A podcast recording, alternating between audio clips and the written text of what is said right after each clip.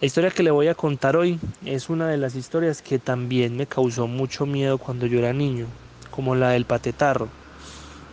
Y si pudiéramos hacer como una comparación con los fantasmas de la película 13 fantasmas,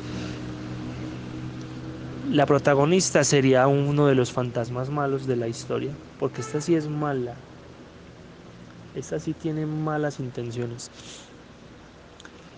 Resulta que mm, la historia empieza porque una española se vino a vivir a Antioquia y en ese entonces era muy poco común que vieran extranjeros, entonces ella llamaba mucho la atención.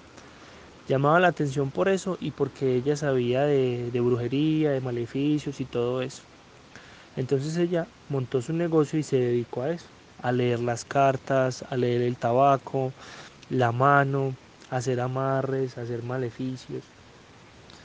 Entonces ella lo que hacía era que se aprovechaba de, de los hombres más ricos del pueblo cuando montaban cachos a la esposa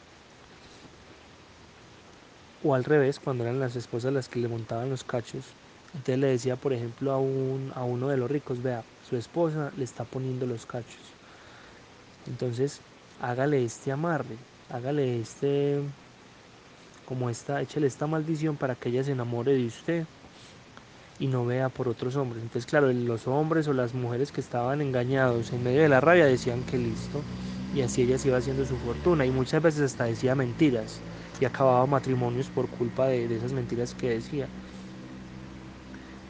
Igual ella era muy inteligente y muy buena para negociar, entonces lo que hizo fue, con la plata que se estaba haciendo del negocio de las cartas y de la brujería, se compró una casa de dos pisos con muchas habitaciones y esas habitaciones se las alquilaba a las prostitutas para que ahí atendieran sus clientes. Entonces, por un lado, en una de las habitaciones montó su negocio de, brujería, atendía a las personas ricas y por otro entonces recibía el alquiler de todas las prostitutas y ahí conoció todos los hombres infieles y mujeres infieles de, del pueblo. Ella estaba amasando una fortuna con esos dos negocios, pero se le estaba quedando atrás una cosa que no se puede comprar. La juventud. Ella ya se estaba viendo fe, eh, vieja y fea. Y eso no le gustaba porque ella la reconocían por ser hermosa. Entonces ella en el desespero y en no aceptar su edad, invocó al diablo.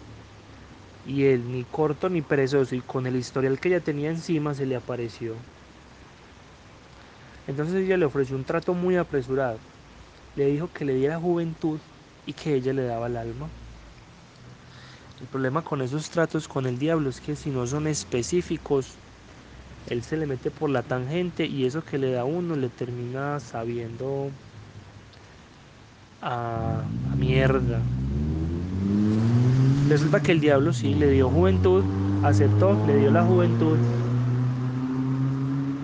pero no le dio salud y no le dio vida eterna tampoco. Ella tenía el aspecto de una persona más joven, pero su cuerpo estaba envejeciendo como el de cualquier persona y resulta que ella tenía una enfermedad ya terminal.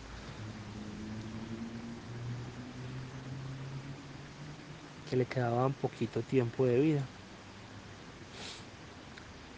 Eh, fuera de eso, el diablo le puso unos dientes, Michael. Feísimos, unos dientes grandes. No eran feos por mal cuidado, sino por grandes. Casi que le deformaban la boca. No, los, no podía cerrar la boca prácticamente porque los dientes no le permitían. Dientes grandísimos, exagerados. Que la hacían ver fea. Ella sí estaba muy joven en su piel y todo, pero ella no soportaba verse al espejo con esos dientes tan feos. Entonces eso, combinado con la enfermedad terminal, pues hizo que no durara ni una semana. A la semana de haber hecho un trato con el diablo se murió. Vaya trato, sí o qué. Qué trato tan mal hecho. Bueno, de una se regó el rumor de que se había muerto la maga, la maga se murió, esto, lo otro. Entonces las prostitutas ese mismo día empezaron una por una a dejar la, la casa, a buscar otro sitio. Menos una, una que estaba esperando a que todas se fueran para ver qué se podía coger por ahí de valor de la maga. Y así fue como los doctores se demoraron un poquito para ir a recoger la muerta. eh, se fueron todas las prostitutas menos esta y ella empezó a aprovechar y en un costal empezó a echar cosas que consideraba que podían ser de valor y que se podía llevar.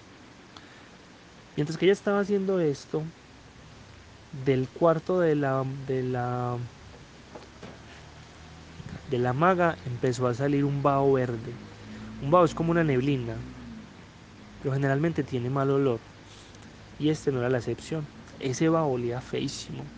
Cuando la muchacha lo empezó a sentir y vio que estaba saliendo de la pieza de ella, y mismo salió corriendo para cerrar esa puerta para no tener que aguantarse ese olor. Pero apenas entró pues a cerrar la puerta, se dio cuenta que la maga estaba ahí acostada en la cama con la boca abierta. Y ella le impresionó mucho esa imagen, entonces se quedó mirándola un segundito, un momentico nomás. Cuando ya estaba a punto de cerrar la puerta, empezaron a salir murciélagos de la boca. Entonces ella, que se forzaban para salir entre esos dientes tan grandes que tenía. Entonces ella de una cerró y empezó a bajar la, eh, ah, bueno, el cuarto de la maga estaba en un segundo piso, entonces ella empezó a bajar las escalas corriendo para salir de ahí a como fuera.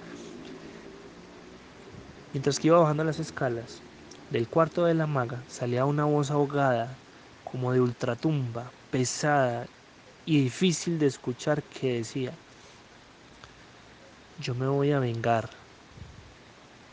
me voy a vengar de todos los mujeriegos de este pueblo, de todas las mujeres infieles, y sobre todo de las personas que me intentaron robar.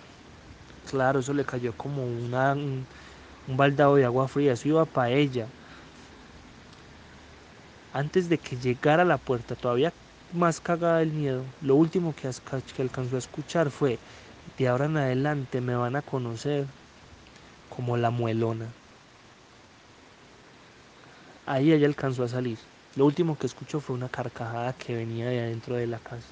Entonces esta prostituta pues salió a contar todo lo que había pasado a sus amigas, todo. Y los, que, escucharon la historia con ella se fueron todos a quemar la casa de, de la maga. La casa se quemó. Pero empezaron a amanecer hombres, mujeres, borrachitos, prostitutas, muertos.